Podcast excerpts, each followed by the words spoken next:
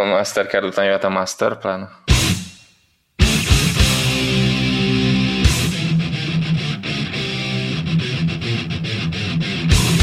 Jön ez a kaféleik, uh-huh. ez a pótlék. Én azt, azt meghallgatnám a kafé. Én hozzá akarok szólni, írjuk oda negyediknek. 2016. július 25-e, ez itt a HVSV Weekly heti rendszerességgel megjelenő podcastja. Én Asztalos Olivér vagyok, és itt van velem. Lász Ferenc.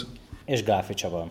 Vagyis nem velem, mert én most egy teljesen másik helyen vagyok, mint ahol a kedves kollégák. És fel is dobom az első témánkat. Hát a tavalyi hetünket szerintem abszolút elvitte a, így témában, meg izgalomban, meg, meg érdekességben. És a, a múlt hetünket hogy, is. E, igen, hogy egy picit összeszólalkoztunk a, a Mastercard-dal, legalábbis egy, egy, egy kis egy oldalon összeszólalkoztunk, ugyanis a, a cég előhúzott a, a, valahonnan a, a kis cilinderéből egy ilyen állítást, hogy az NFC-n keresztül leolvasott kártyaadatokkal nem lehet online vásárolni, meg nem, igazából sehogyan nem lehet vásárolni, és különösen nem lehet megkárosítani a, a felhasználót, vagyis a a tulajdonost. És ezt mi tudjuk egy éve legalább, hogy, hogy ez nem igaz. Tehát, hogy az NFC-s vagy, vagy PayPass-os Visa PayWave-es kártyákról, mondjuk egy okostelefonnal NFC-n keresztül kiolvasott adatokkal, igenis lehet elmenni online, és az Amazonon lehet vele vásárolni, gyakorlatilag tetszés szerint gyakorlatilag bármit, ami a a kártya napi limitjébe belefér, azt lehet vásárolni, és, és emiatt rendkívül, rendkívül szokatlanak tűnt, hogy a Mastercard ebbe így, így nagyon aktívan beleállt, és így nagyon, nagyon harcosan, hogy is volt, tehát konkrétan csalónak, illetve át, átverősnek minősítettek valakit, aki a kártyát árnyékoló kis tokokat árult, ezek ilyen, azt hiszem fame tok volt, nem tudom, mert igazából leszették már a, a, a leszette a weboldalát, mire oda kerültünk, valószínűleg a Mastercard perre fenyegette.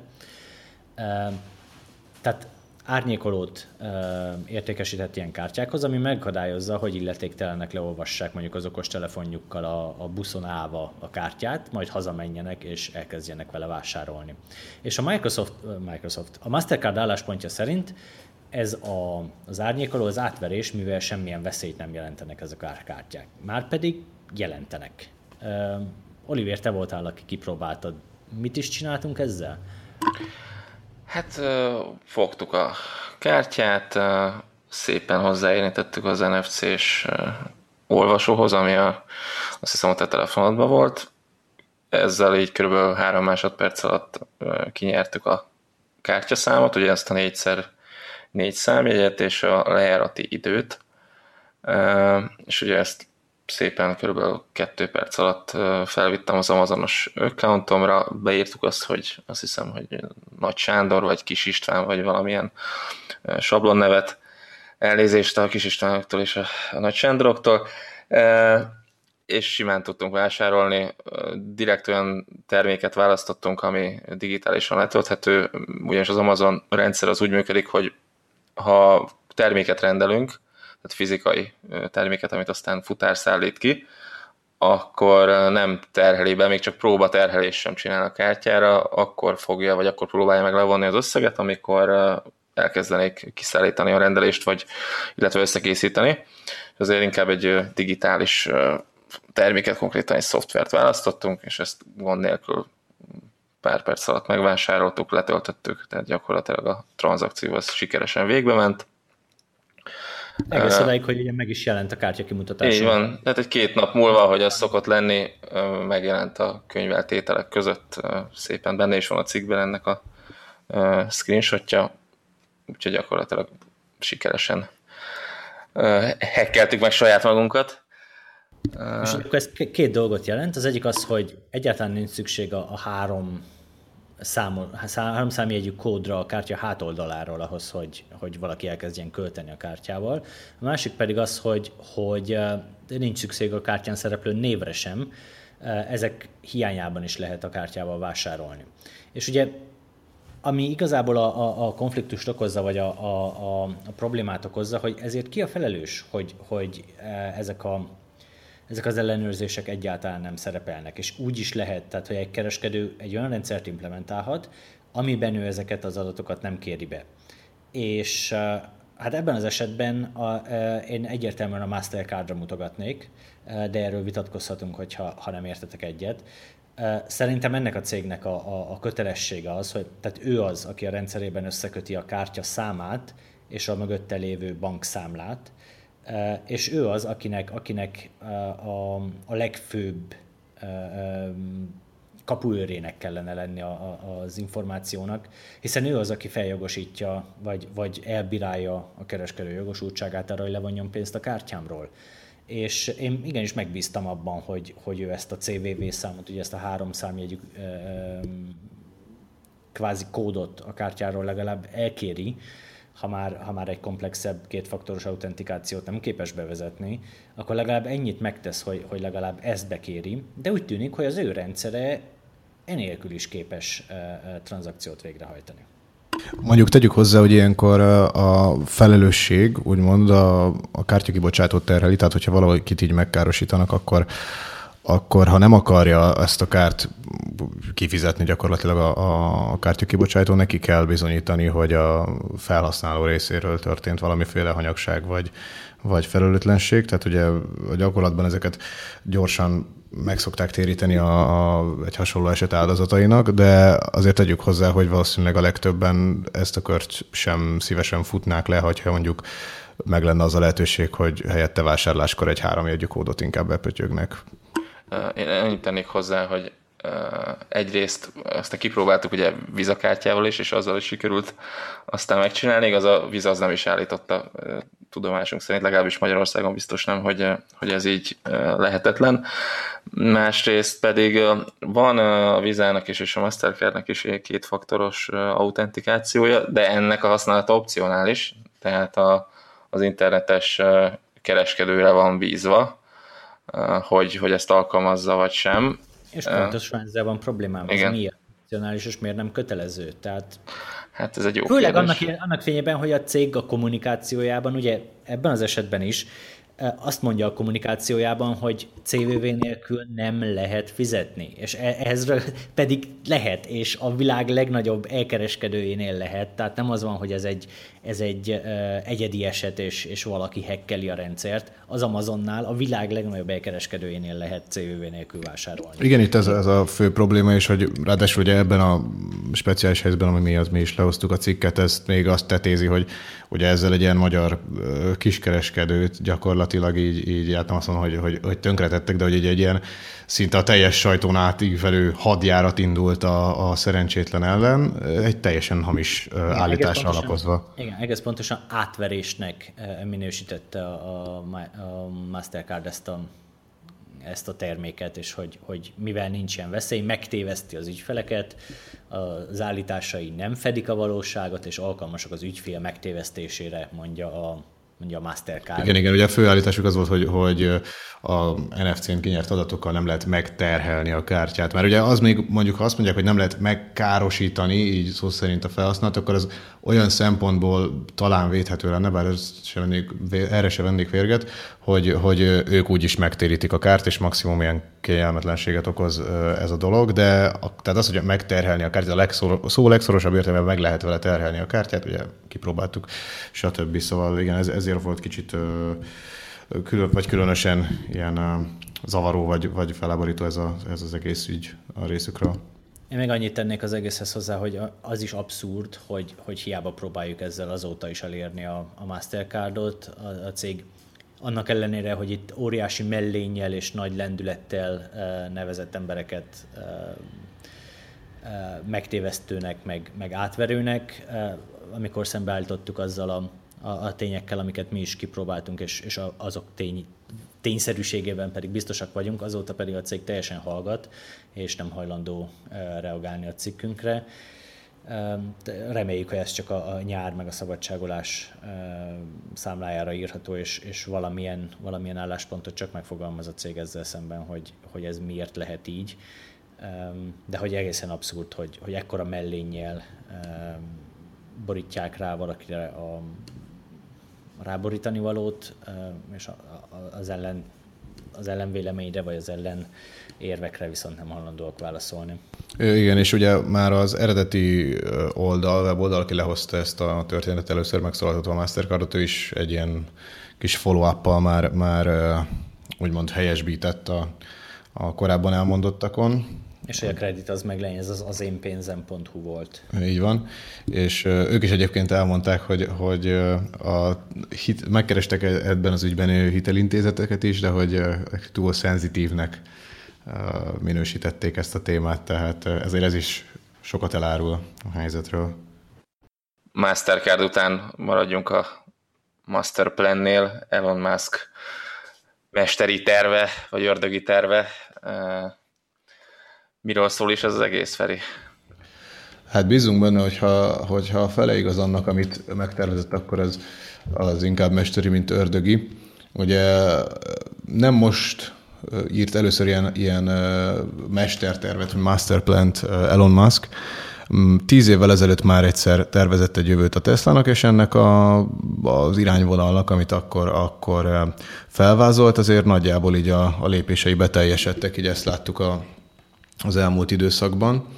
Ugye eredetileg ő azt gondolta, ami a Tesla-nak a leg, legalapvetőbb ilyen célkitűzése volt, gyártani egy kis volumenű drága autót, természetesen ugye elektromos autóba gondolkodtak végig, szóval egy kis volumenű drága kvázi luxusautót, az ebből befolyó pénzekből csinálni egy, egy valamivel nagyobb volumenű és olcsóbb járgányt, és aztán abból egy még olcsóbbat, még nagyobb darabszámmal, és így tovább egészen addig, amíg el nem jutottunk a mostani Model 3-ig, ami már így az elérhető, már egy, Magyarországon az még nem biztos, de hogy, hogy egyes régiókban már az elérhetőbb áru ezt, járgányokhoz tartozhat, vagy autókhoz tartozhat. Ugye, Mennyibe kerül ez pontosan, azt tudjuk Amerikában? Ha jól emlékszem, 35 ezer dollár, de ezt, ezt mindjárt megnézem, de az biztos, hogy, hogy már több mint 400 ezer előrendelés érkezett rá. Szóval Tehát így, nagyjából 10 millió forint átszámítva. A, a, körül, a körül lehet, igen. És az azért, ja igen, és me, tehát folytatva az akkori, akkori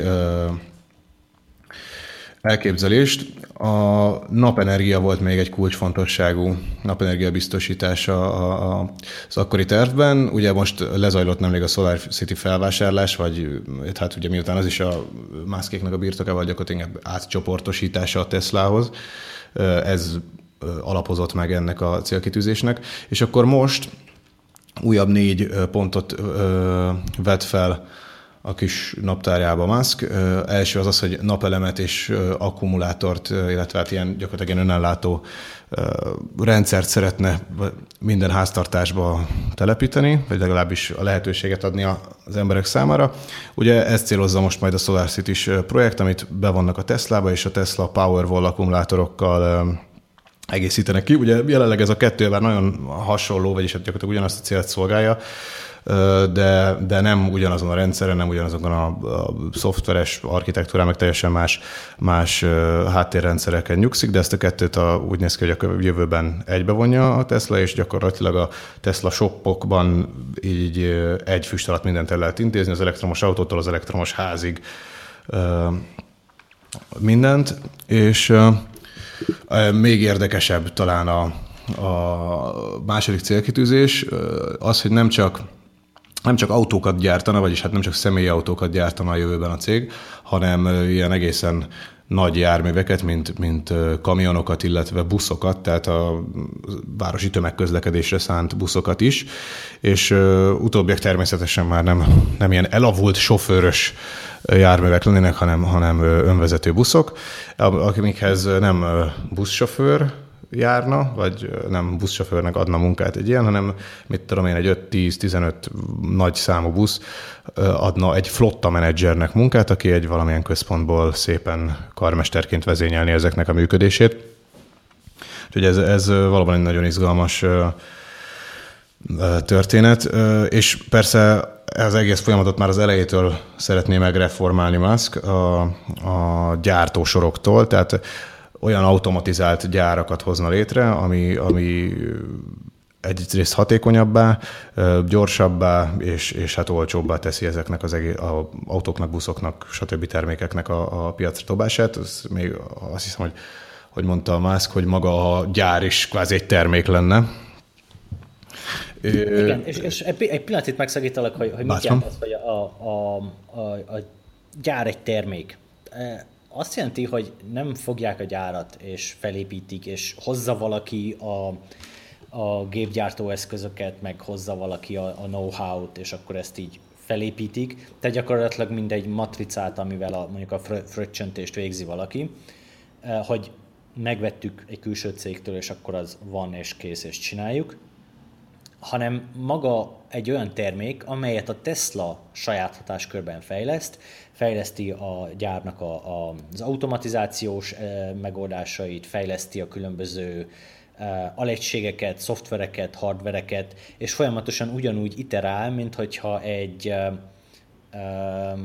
egy, egy valamilyen saját terméket fejlesztene, és ugyanúgy vannak ennek verziói, stb. stb. stb. Tehát, hogy, hogy, hogy saját kompetenciájának tartja azt, hogy gyárt építsen, működtessen és fejleszten, ami viszonylag új ahhoz képest, hogy, hogy ezt, ezt hagyományosan hogyan csinálják az autogyártók.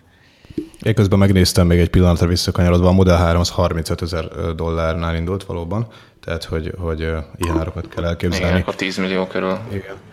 Vissza, igen, igen, igen. Folytatva egyébként a, a masterplannek a lépéseit, az önvezető technológiát ugye teljes mértékben át szeretné vinni, vagy áttervezi vinni az autóiba is, már a személyautókba a Tesla, ugye erre, hát ugye van most is, hogy így hívjuk ezt az autopilotot, hogy, hogy önvezető vagy fél önvezető megoldás.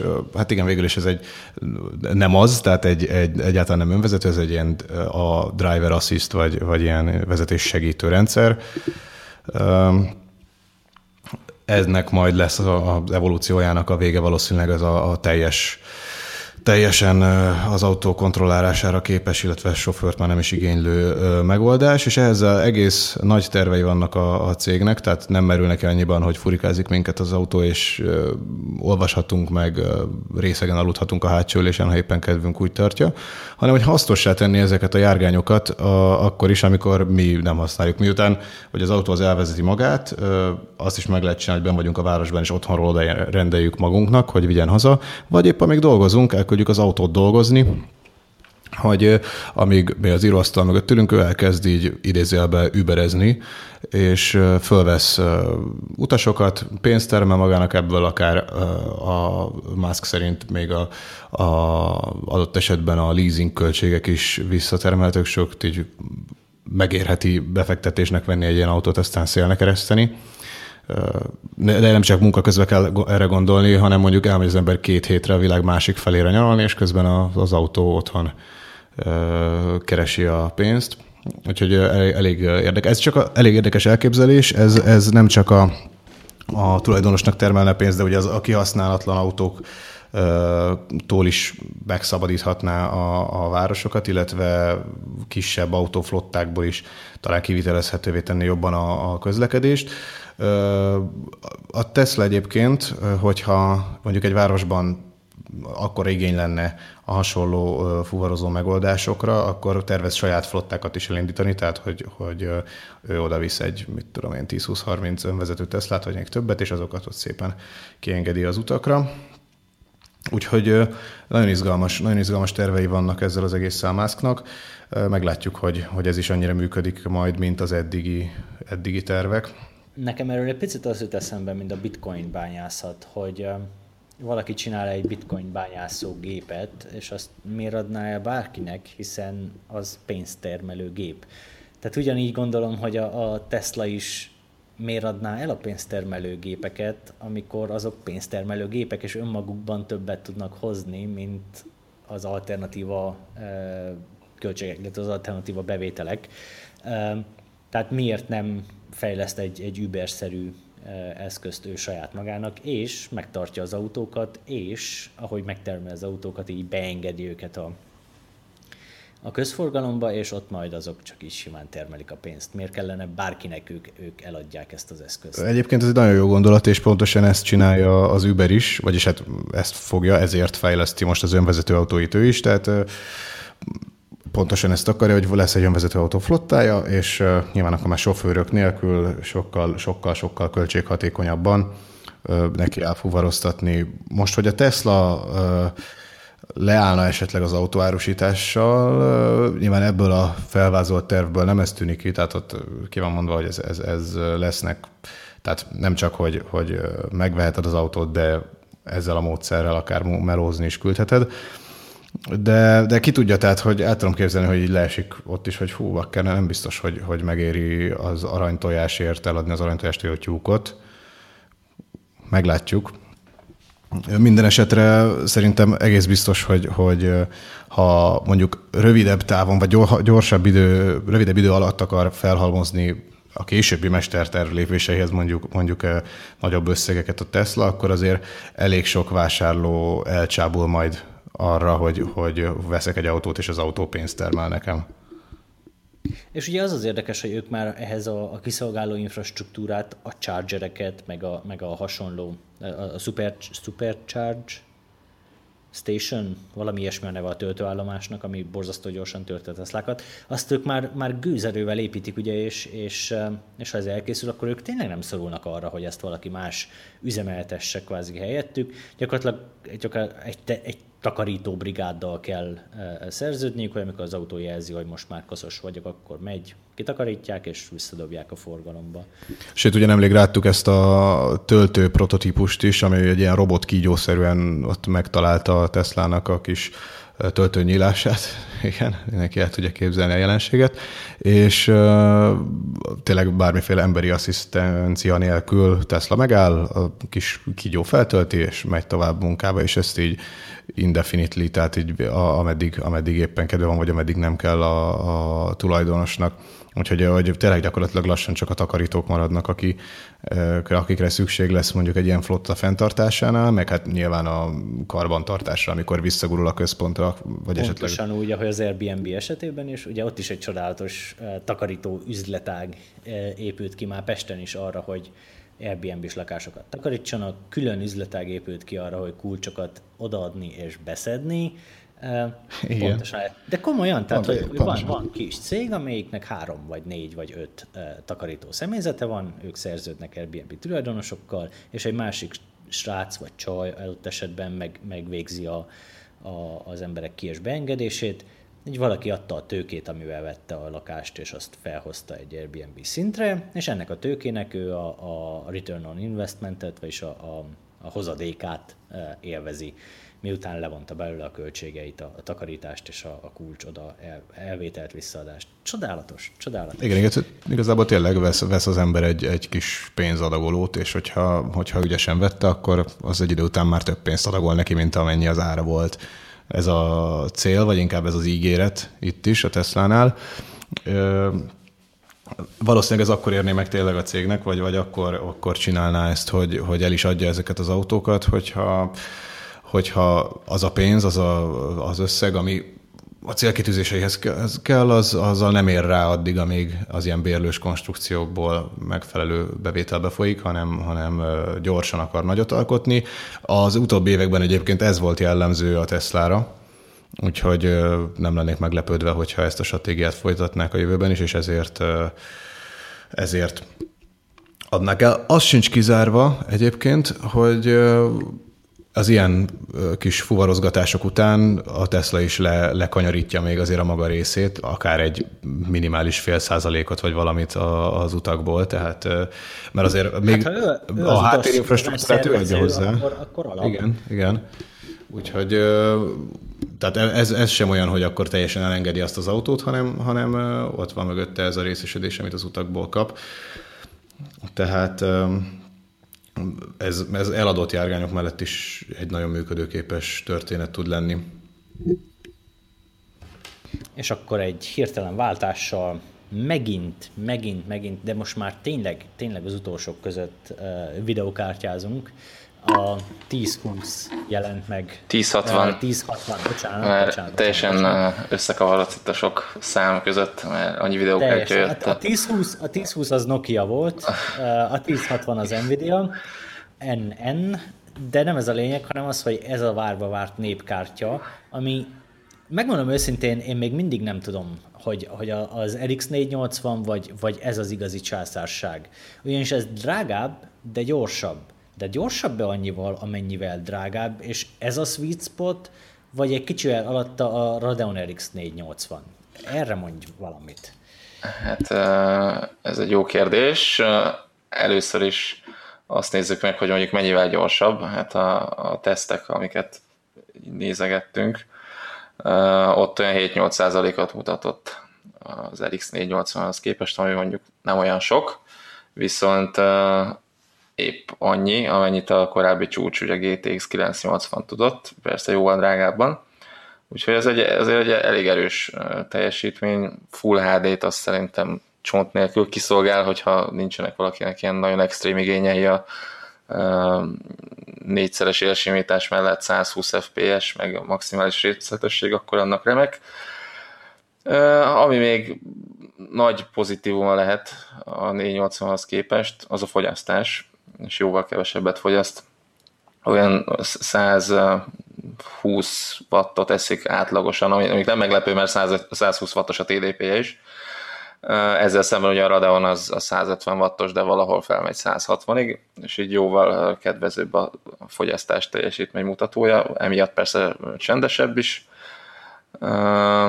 A referenciakártyának jó a hűtése, hát csendesebb, mint a Radeon, emellett a GPU mérséklet is alacsonyabb, ezek alapján egyértelműen jobb a GTX 1060. Már a referencia Radeonnál csendesebb. A referencia Radeon, igen, tehát referenciát referenciához hasonlítva, aztán nyilván vannak, meg lesznek is még ebből is egyedi verziók, a gyártók saját tervezésű hűtésével, meg áramkörével. Hát igen, és akkor itt jön most az ár kérdése. Ugye ez 250-től indul, a Radeon az meg 200-tól, úgyhogy így ár teljesítményen hasonló lehet. Forintot, forintot mondjál, mennyi az annyi most a piacon? Hát, az, is a múlt héten, amikor néztem, akkor 110 ezer forint volt. Azóta nem csekkoltam, de ez, ennek jó esetben ilyen száz alá kéne mennie. Majd, hogyha elmúlik itt az újdonság ereje, meg a kereskedők is. Hát most 100, 102, hát olyan 100 körül van még mindig, de le fog menni ez 100 alá hamarosan.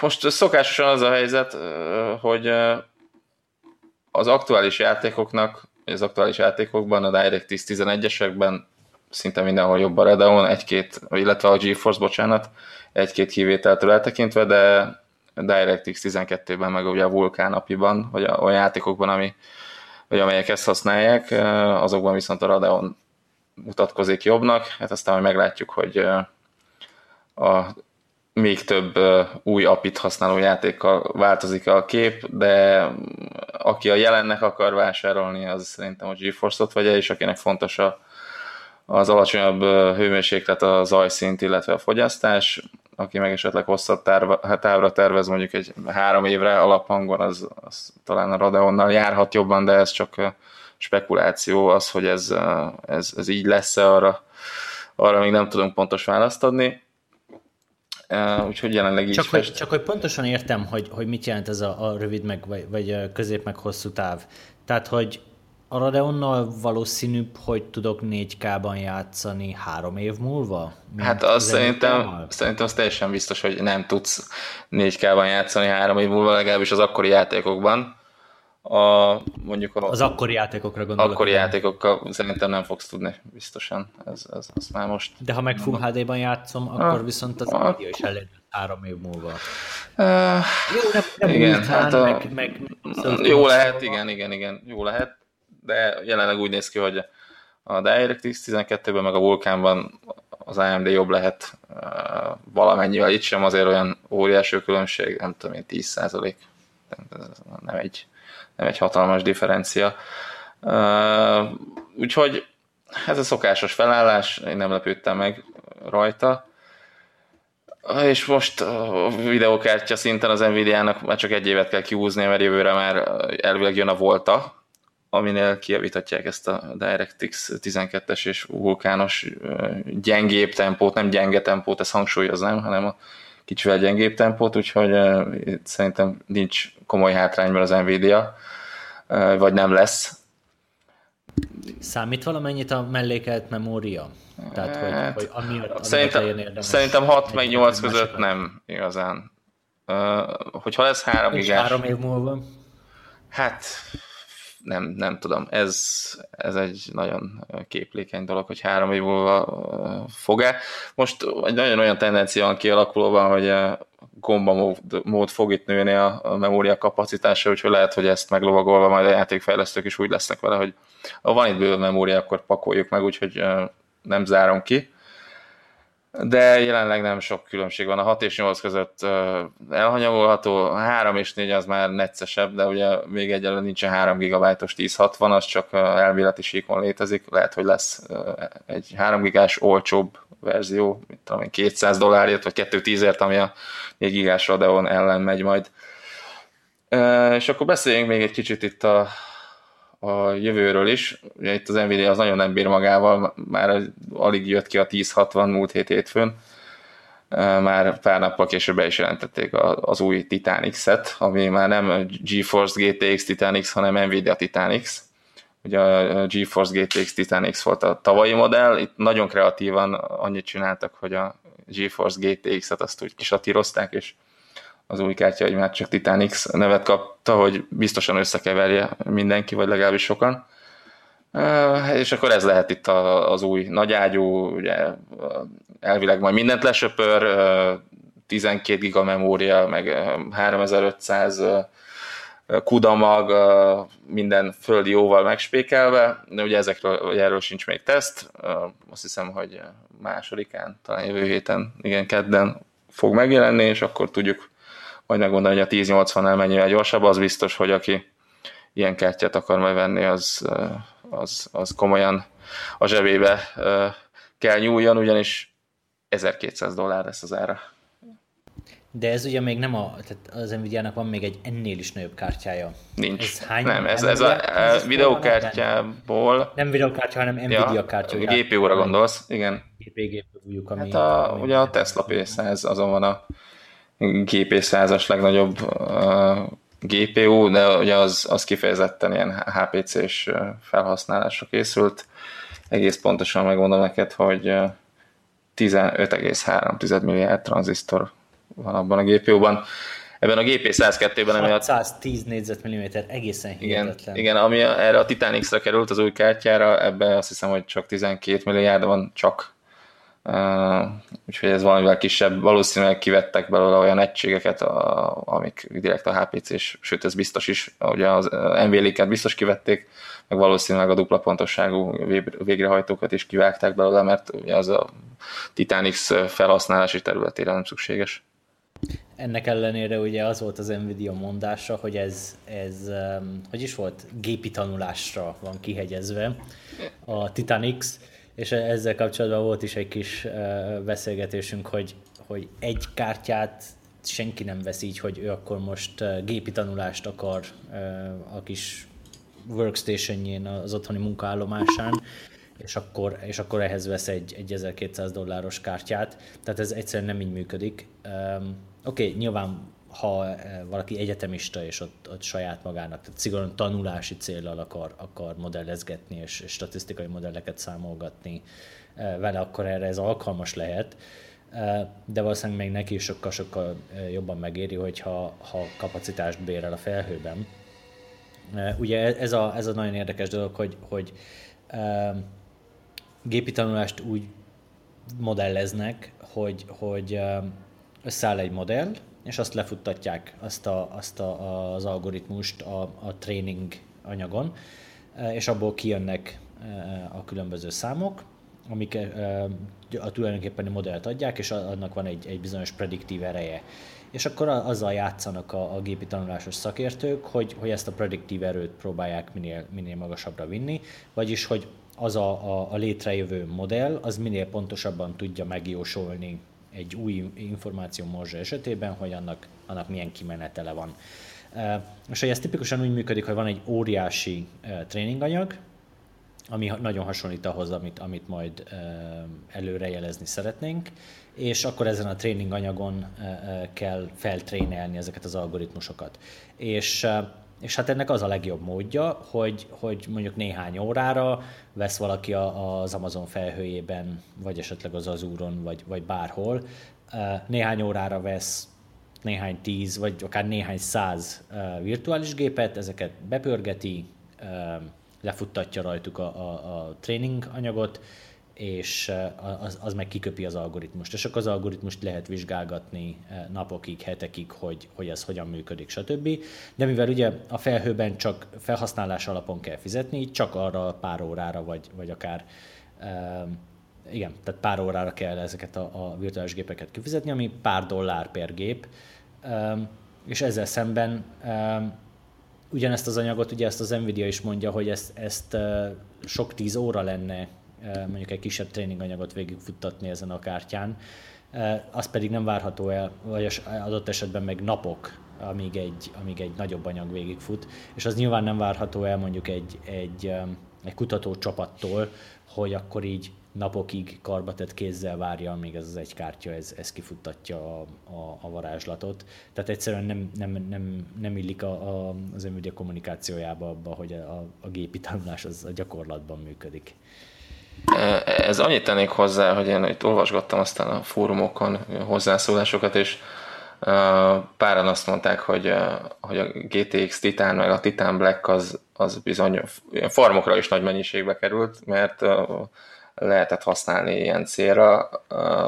A, quadrók teljesítményét nyaldosta jóval olcsóbban, ezért volt közkedvelt a Titanic, aztán annyira meg vágódott, vagy megvágták, szebben mondva, hogy az megint nem volt népszerű ilyen körökben, aztán majd meglátjuk, hogy a, a most az új Titanic milyen lesz, de ugye az Nvidia kisemelte, hogy az, az INT Integer 8-as műveletekben nem, nem rossz a kártya teljesítménye, mm, majd ha megjelenik, akkor esetleg visszatérünk rá egy-két mondat elejéig, hogy az ilyen jellegű tesztek mit mutatnak a teljesítmény tekintve. Igen, erre kíváncsi vagyok, megkérdezhetünk mi is néhány uh, itt Pesten működő uh, gépi tanulással vagy, vagy big data analitikával foglalkozó startupot, hogy uh, vagy ja, nem mondjuk startupot, uh, kisebb céget, hogy, hogy uh, ők az, a kis saját farmjaikban miket használnak. Um, kíváncsi vagyok, hogy, hogy ők használnak a GPU-t mindenképpen majd visszatérünk erre, még szerintem úgyis beszélünk majd a kártya megjelenése után is még róla jövő héten, amikor kikerülnek a tesztek, és akkor megpróbáljuk meg megválaszolni ezt a kérdést. És akkor ennyit arról az ígéretről, hogy a GPU-zást most egy kicsit pihentetjük. Jó hát. Jó, hát most van ugye a forradalom, tehát négy év után, négy év után most jönnek, most jön a félvezetőipar. Igen, ez olyan, mint az olimpia, hogy négy évente van.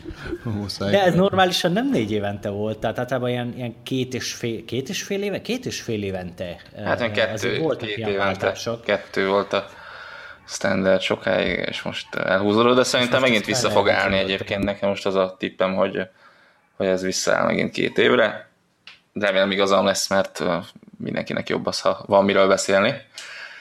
Én zárójelben megjegyezném, hogy ebben, ebben azért, ugye, és a minden mindennel összefügg, egy picit azért ebben ennek szerepe van a, a, az okostelefonos forradalomban.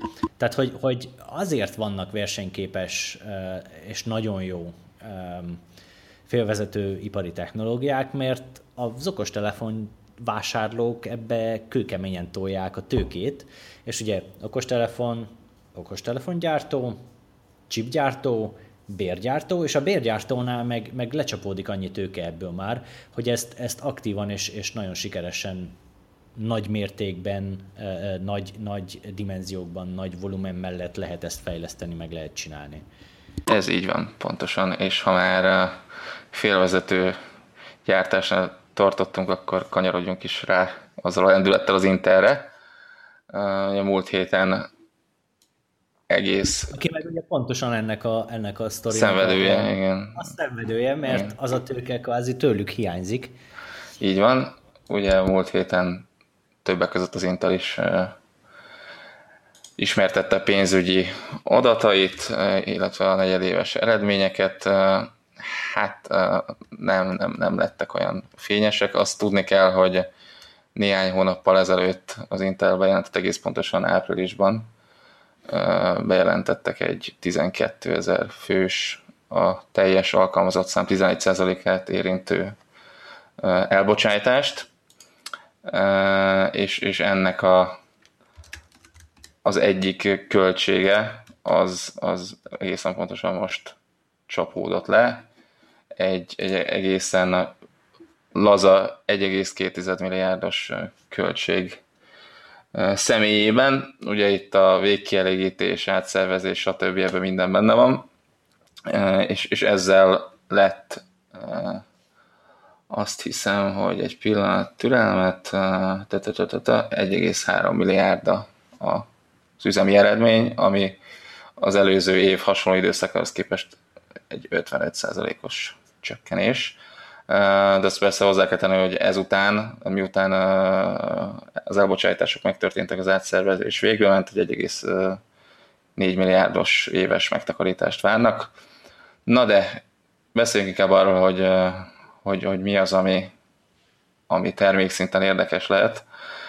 Egyrészt bejelentették, hogy a kabiléket már szállítják, ez jó esetben szerintem a harmadik negyed év vége fele, a, negyedik negyed év során fog megjelenni. Ez az új, ez az új generációs Igen. kor. Tehát ez a Skylake utódja, de, de ugye ez csak ilyen ráncfelvarás lesz, legalábbis jelenleg azt várja tőle mindenki.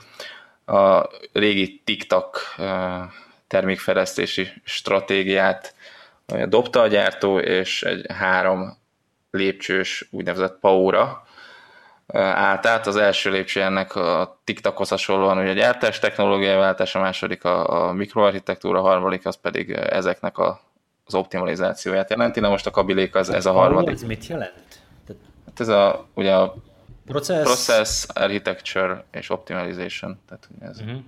ez amúgy azért érdekes, mert ugye eddig, amikor amikor az egyiket stabilan tartották, tehát amikor processzt váltottak, akkor is optimalizálták a, az hát architektúrát. A GPU-t inkább. architektúrát igen. váltottak, akkor is mindig optimalizálták a, a, a processzt, tehát, hogy, hogy a kettőnek igazából semmi szüksége nem volt az optimalizációra így külön, mivel tudjuk, hogy eddig nagyon jól működött. Hát igen, de azért szerintem maradt ezekben még annyi, hogy van mit optimalizálni. Uh, ugye az AMD uh, új gyártás technológia hiány rendszerint évekig ezt játszotta, hogy a, a meglévő csiszolgatta, és azért ki, ki tudtak belőle hozni uh, extra teljesítményt. Uh, igen, azért szerint... igen, pontosan tegyük hozzá, hogy a, a, a, ugye a, a Bulldozer óta az AMD-nek csak OOO optimalizálás volt. Igen, igen, hát egyszer váltottak egy, egy fél, fél lépcsőnyit. Hát egy 32-28 nanométerre mentek, de az, az nem volt egy olyan hatalmas ugrás. Igen, és ők ugye ebből főztek, nem volt jobb. Nyilván amíg a, a lehetőség volt az Intelnél gyártás technológiát váltani két évente, addig meglépték, mert ezzel sokkal nagyobbat lehet előreugrani, mint egy kis optimalizálgatással, de most ugye nem tudják ezt meglépni, így ként, vagy hát nem tudják, inkább nem akarják, mert nem lenne gazdaságos, és így maradt az optimalizáció. Aztán majd meglátjuk, hogy hogy jön be. Túl nagy csodára nem érdemes számítani. A kabiléktől valószínűleg a processzor magok magasabb órajelet kapnak, de marad a Skylake alap, és a GPU-n is csiszolgatnak egy kicsit körülbelül ennyi lesz legalábbis azok alapján, amik kiszivárogtak információk. Tehát kvázi egy ilyen stepping-szerű. Hát azért annál nagyobb, több lesz. Nagyobb órajelek? Hát a órajelek biztosan nőnek szerintem, meg ugye a GPU-hoz jobban hozzányúlnak. HDMI 2.0 támogatás, ilyenek lesznek benne, de, de nem lesz egy, egy óriási ugrás. Bár pontos információja eddig, vagy teszteredmény senkinek sincs, úgyhogy majd meglátjuk. Én örülnék neki, hogyha meglepődnénk, és ennél többet hozna, de jelenleg úgy fest, hogy, hogy csak egy ilyen kis ráncfelvarással állunk szemben. És ez azért probléma, mert ugye már a Skylake-nél is az, azon szomorkodtunk nagyon, hogy, hogy ez igazából is semmit nem ad, akár az előző mondjuk egy, egy Haswellhez képest, de akár egész visszanyúlva évekkel ezelőttre egy, egy, egy Sandy Bridge-hez képest sem. Hát Tehát, CPU-ban nem, mondjuk az a grafikában sokat fejlődtek. Okay, most, most, a, most a CPU-ban. A CPU-ban nem, az, az én meg ugye foglalkoztam is ezzel a témával, és uh, átlagosan egy ilyen, hát a Nehalemhez képest, ugye az 2009-ben jött ki, ahhoz képest a Skylake gyorsult átlagosan egy 30-35 százalékot, ugyanazon az óra jelen. Úgyhogy, az volt az utolsó. Az volt az utolsó. Hát ez hat év alatt. Hat, nagyobb ugrás, a Nehalem Skylake, és az, bocsánat, a Nehalem Sandy Bridge, és azóta meg így ilyen néhány, hát ilyen Igen, 10, hát ilyen 5-10, 15 Úgyhogy kisugrások, CPU-ban tényleg, tényleg minimális sajnos. Meglátjuk, hogy, hogy ez mit hoz, azért pont CPU-ban nem számítok sokra, GPU-ban egy, egy fokkal többet várok. Ezt hogy azért, ezt hogy azért hoztam fel, mert ugye valahol az egész PC piac válsága visszavezethető oda, hogy egészen, egész, tehát nincs értelme igazából annak, hogy, hogy valaki menjen és vegyen egy új gépet, hogyha maival elégedett. Mert nem lassú. Mert nem, illetve ha, ha lassú is, az új az nem lesz gyorsabb. Nem lesz annyival gyorsabb, hogy az, az mondjuk egy adott esetben 100 ezer vagy két 300 ezeres befektetést így most azonnal validálni tudjon.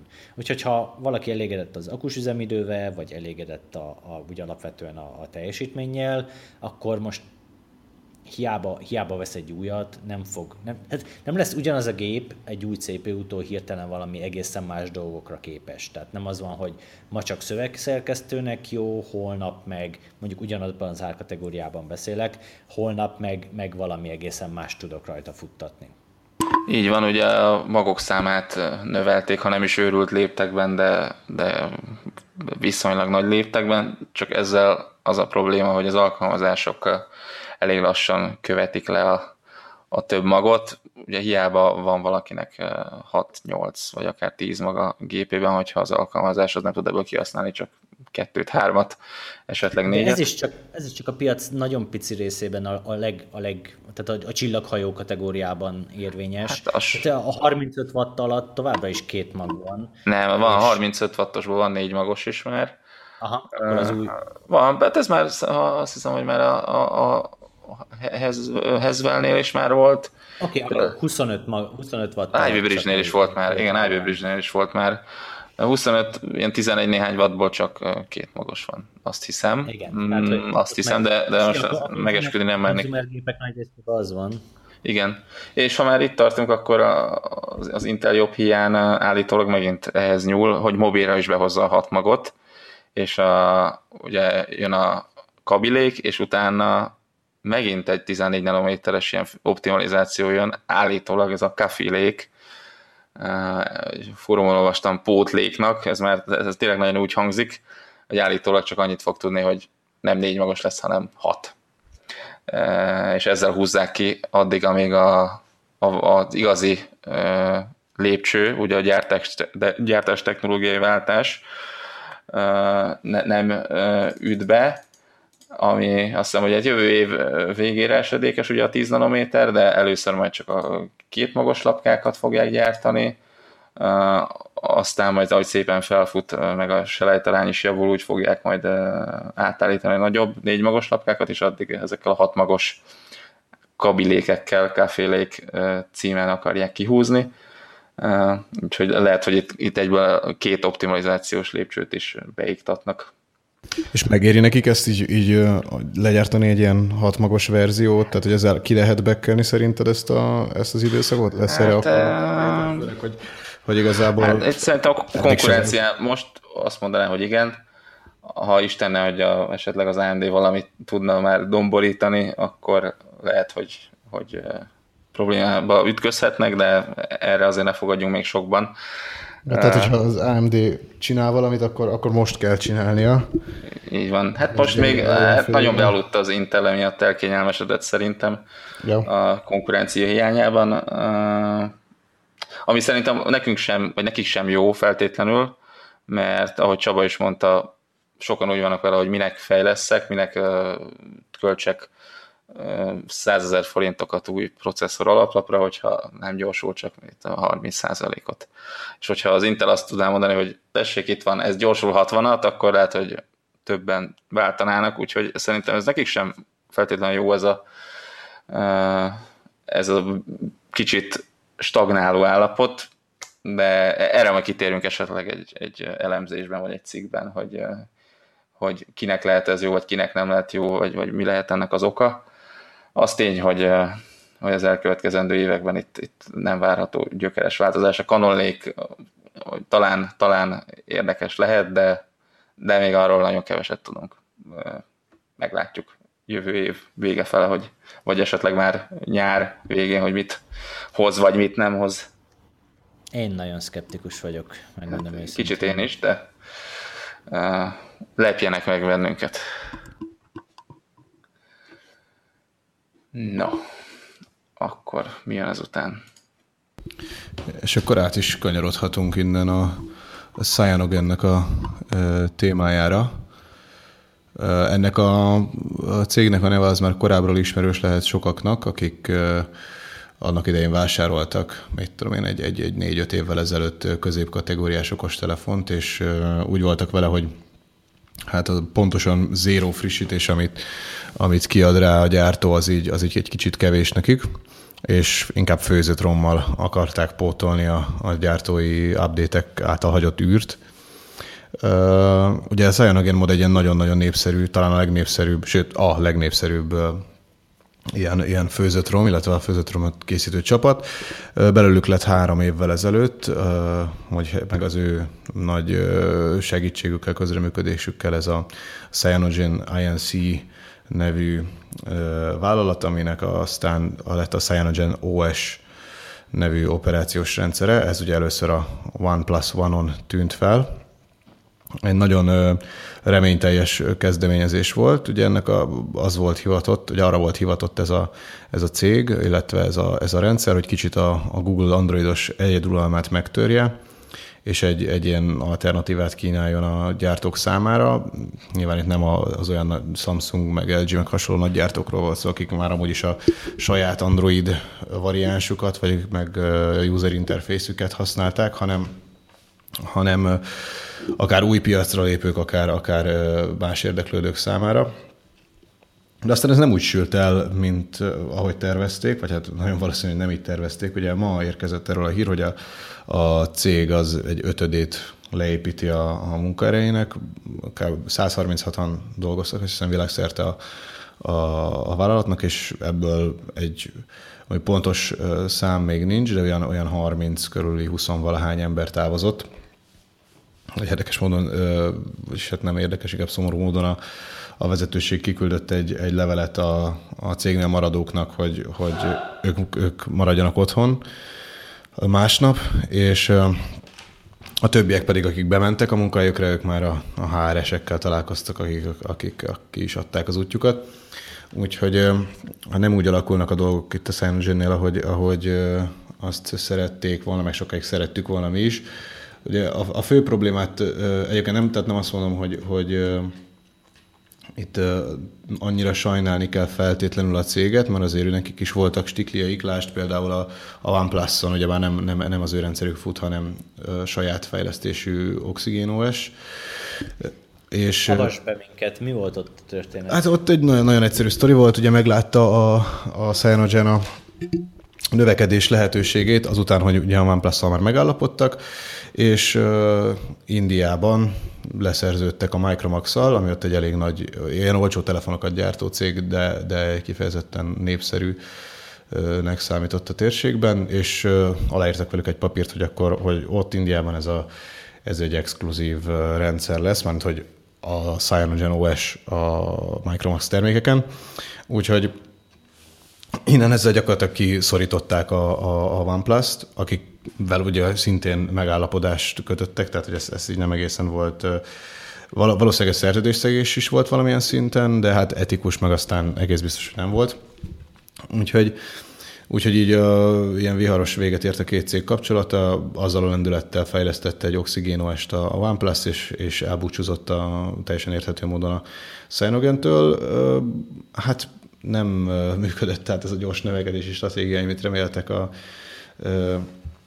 a cégnél, és, és az indiai jelenlét az igazából az sem lett egy olyan sikeres, főleg valószínűleg akkor nem, hogy megérje feláldozni érte ezt a OnePlus-os együttműködést. Még, ha jól tudom, egy, egy-két ilyen, ilyen abszolút ismeretlen, meg még ott is kicsinek számító gyártónak a készülékén ott vannak, de hogy, hogy nem, nem igazán gurul a szekér, ezt egyértelműen mutatja a mostani leépítés is. És, és Ezután most nem tudjuk, hogy milyen stratégiaváltás következik, de az biztos, hogy, hogy valamiféle új, új irányba akarnak majd elindulni. Azt lehet tudni, hogy akik elmentek a cégtől, azok nagyrészt ugye a nyílt forrású Cyanogen OS-nek a, a fejlesztésén dolgoztak, tehát valószínűleg inkább az ilyen szószoros értelmébe vett saját rendszerfejlesztést egy más irányba fordul majd el a, a cég. Az gyakorlatilag biztos, hogy Európában ugye nem fognak tudni gyártópartnert találni, vagy Európában balszállító gyártópartnert nem fognak találni, akinek, akivel megérni, akinek van akkor a jelentősége itt nálunk, hogy, hogy, hogy megérje vele társulni, és így valamilyen más módot kell találniuk, hogy, hogy ezen az okostelefonos piacon jelen tudjanak lenni. Ugye itt most valamilyen appfejlesztős történetet rebesgetnek, hogy, hogy akkor átmennek inkább ilyen alkalmazásfejlesztő irányba, volt nekik ez a mod kezdeményezésük, vagy modok, mods platform, itt ugye a Cyanogen-nél egyébként ez a nevezéktan, ez valami tökéletes katasztrófa, tehát mindent vagy ugyanúgy hívnak, vagy, vagy épp annyira más, hogy az ember ne tudja megjegyezni.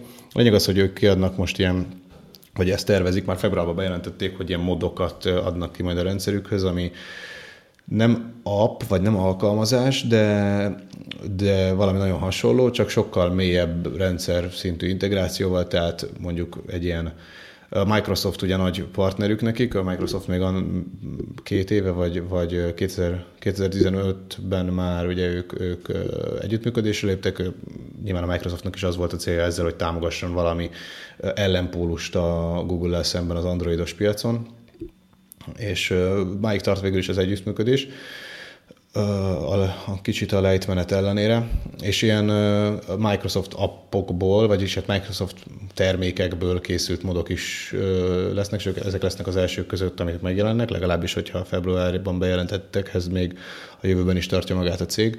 Ez ilyen Lényegében mondjuk egy Skype mod az, az azt tudja, hogy olyan, mint egy app, csak így a rendszer minden kis zugában jelen tud lenni a funkcióival, tehát mondjuk a, a natív telefonkönyv alkalmazásban megjelenik a, a kis Skype kollikon is a kontaktok neve mellett, vagy akár egy böngészőben ott, ott lesz, vagy, vagy a beállítások menübe is, tehát a, a mondjuk a telefon beállítás menüjébe kerülnek be a, ennek a beállításai, úgyhogy, úgyhogy ilyen, ilyen kvázi, mint hogyha a rendszer funkciókról lenne szó.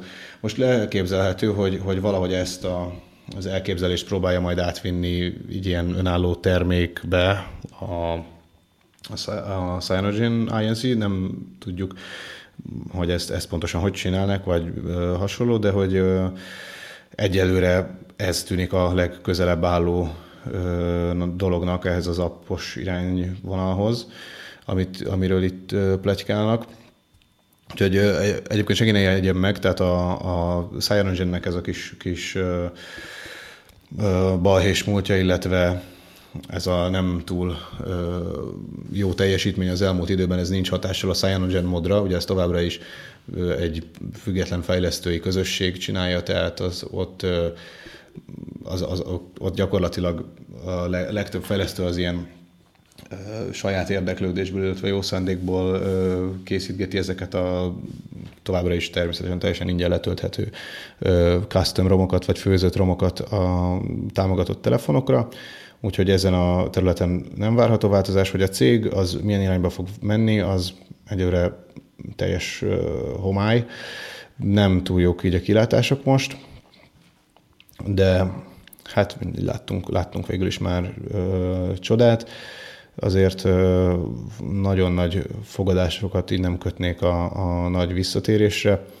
Pedig egyébként, amikor ugye a OnePlus One megjelent, az a cég egyébként egy különösen olyan szempontból jó választás volt a Cyanogen részéről, hogy, hogy, hogy az árérték arányban ezt már talán egy korábbi podcastban is, meg, meg egyébként ugye a HVSV hasábjain említettük, hogy, hogy az idei OnePlus 3 modell is egy, vagy OnePlus 3 egy, egy elképesztő jó árértékarányú készülék, így, így volt ez az előző két generációnál is ugye a maga korában és épp ezért egy nagyon jó választás volt a, akkor a Cyanogen részéről, mert elég nagy sajtó visszhangot is kap ez a telefon, és már egyébként ugye az volt a fő problémája, hogy így lehetetlen volt hozzájutni annak idején.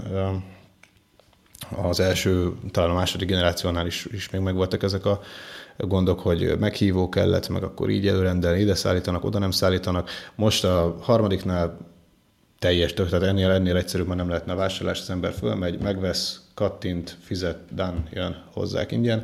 Úgyhogy, hogyha idáig sikerült volna kicsit a fenekén maradni a, a, a Cyanogennek, akkor szerintem ez, ez, ez így egy nagyon gyümölcsöző kapcsolat lehetne máig. Nagyon sajnálom, hogy, hogy nem így lett. Uh, igen, nem tudom, hogy, nem tudom, hogy ennek a sztorinak már mi lesz a vége. Az látszik, hogy, hogy az, amiben szerintem igazán tudott volna segíteni a, a Cyanogen, az pedig, hogy a kisebb gyártók, akik hardwareben erősek, uh, ők akkor kapjanak egy, egy biztos, jó forrásból szoftvert az eszközeikre. Az szerintem tényleg nagyon fontos lett volna abban, hogy, hogy uh, véletlenszerű kínai gyártó meg tud célozni tetszőleges piacot, fizet a, a a cianogénnek, és kap hozzá szolgáltatásként egy, egy csomagot, amit a cianogen frissít rendszeresen, biztonsági frissítésekkel, és akkor így mindenki csinálja, amihez ő ért, a, user pedig megkapja a biztonsági frissítéseket, és, és mindenki, mindenki igazán boldog.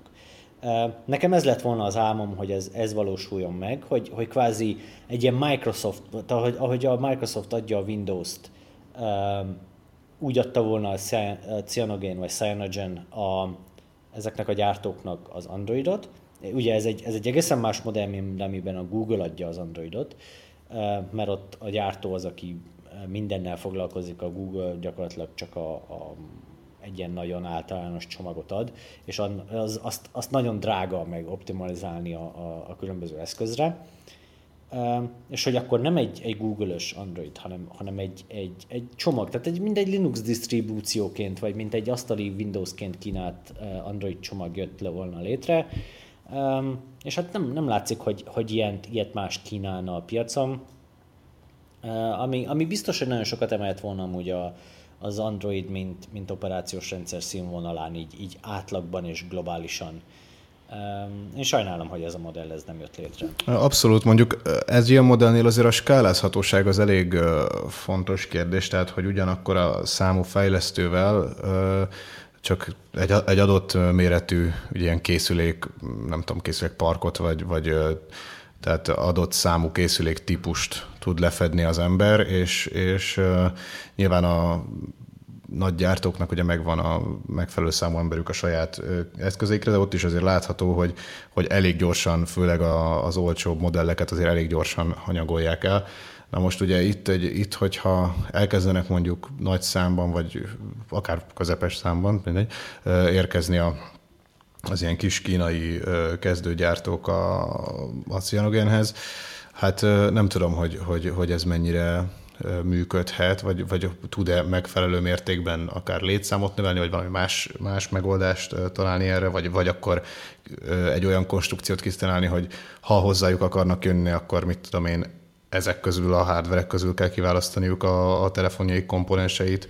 Ez nyilván csak árkérdése lett volna. Szerintem ezt árral szépen lehetett volna manőverezni, hogy, hogy fix komponensekhez olcsóbban veheti meg a, a, a gyártó a cianogen licencet, egyedi komponensekhez meg drágább. Tehát, hogyha ha, ugye, tehát konkrétan megjelent volna legalábbis az én modellemben, vagy az én álmomban a, a támogatás költsége megjelent volna ebbe a licencben, és az mondjuk így, így egy kicsit tisztította volna is a piacot a különböző junk hardverektől, és az egészet egy kicsit arra fele vitte volna, hogy, hogy minőségi, jó háttérrel rendelkező hardverek legyenek. És onnantól fogva elég lett volna annyi, hogy bemegyek a boltba, és azt mondom, hogy, hogy engem nem érdekelnek a nem cianogénes telefonok, csak a cianogéneseket akarom, mert arra mondjuk akkor akkor lett volna, és megint csak az álmomban, lett volna egy ilyen, hogy akkor arra mondjuk jön két évnyi frissítés, és azt mondjuk garantálja a cianogén, hogy, hogy a cianogénes telefonokra van két évnyi frissítés,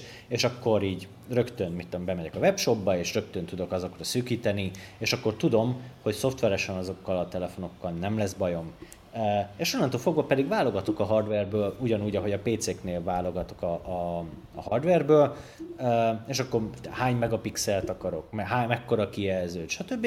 És nyilván ez, ez a hardware gyártónak is jó, mert onnantól fogva ez neki egy, ez neki egy pozitív megkülönböztető erő, hogy ezzel meg tudja különböztetni magát a piacon, hogy, hogy az övé egy, egy, egy támogatott, stabil szoftver, és és olyan minőségű szintű szoftver, ami mondjuk egy Samsunggal, LG-vel, akár egy Nexus-szal versenyezni tud. És ez egy óriási versenyelő lett volna, lett volna motiváció arra, hogy ők akkor ebbe, ebbe beleszökjenek. Tehát akkor egy, egy ilyen kvázi Nexus vagy Android One modellt képzelsz el, csak a Cyanogen-től, tehát hogy, hogy ők adnak egy ilyen referencia hardware-t, mert nem legyártják csak egy ilyen útmutatást, hogy akkor ezt is így és úgy rakd össze, mint ugye az Android One-nál annak idején, és arra adunk szoftvert.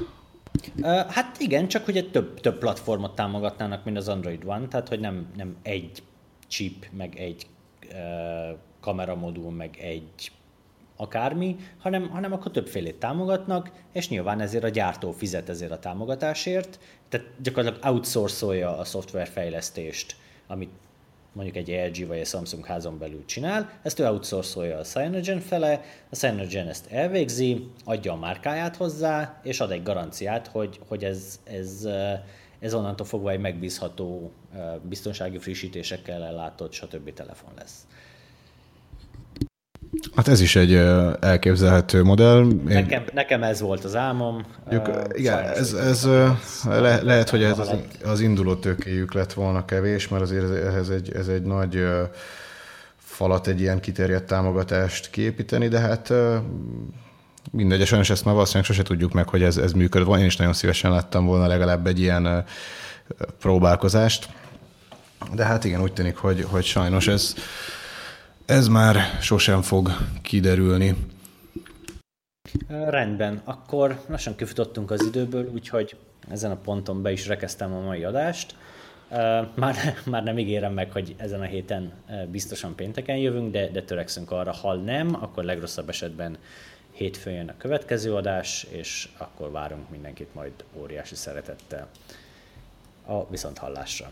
Sziasztok! Sziasztok!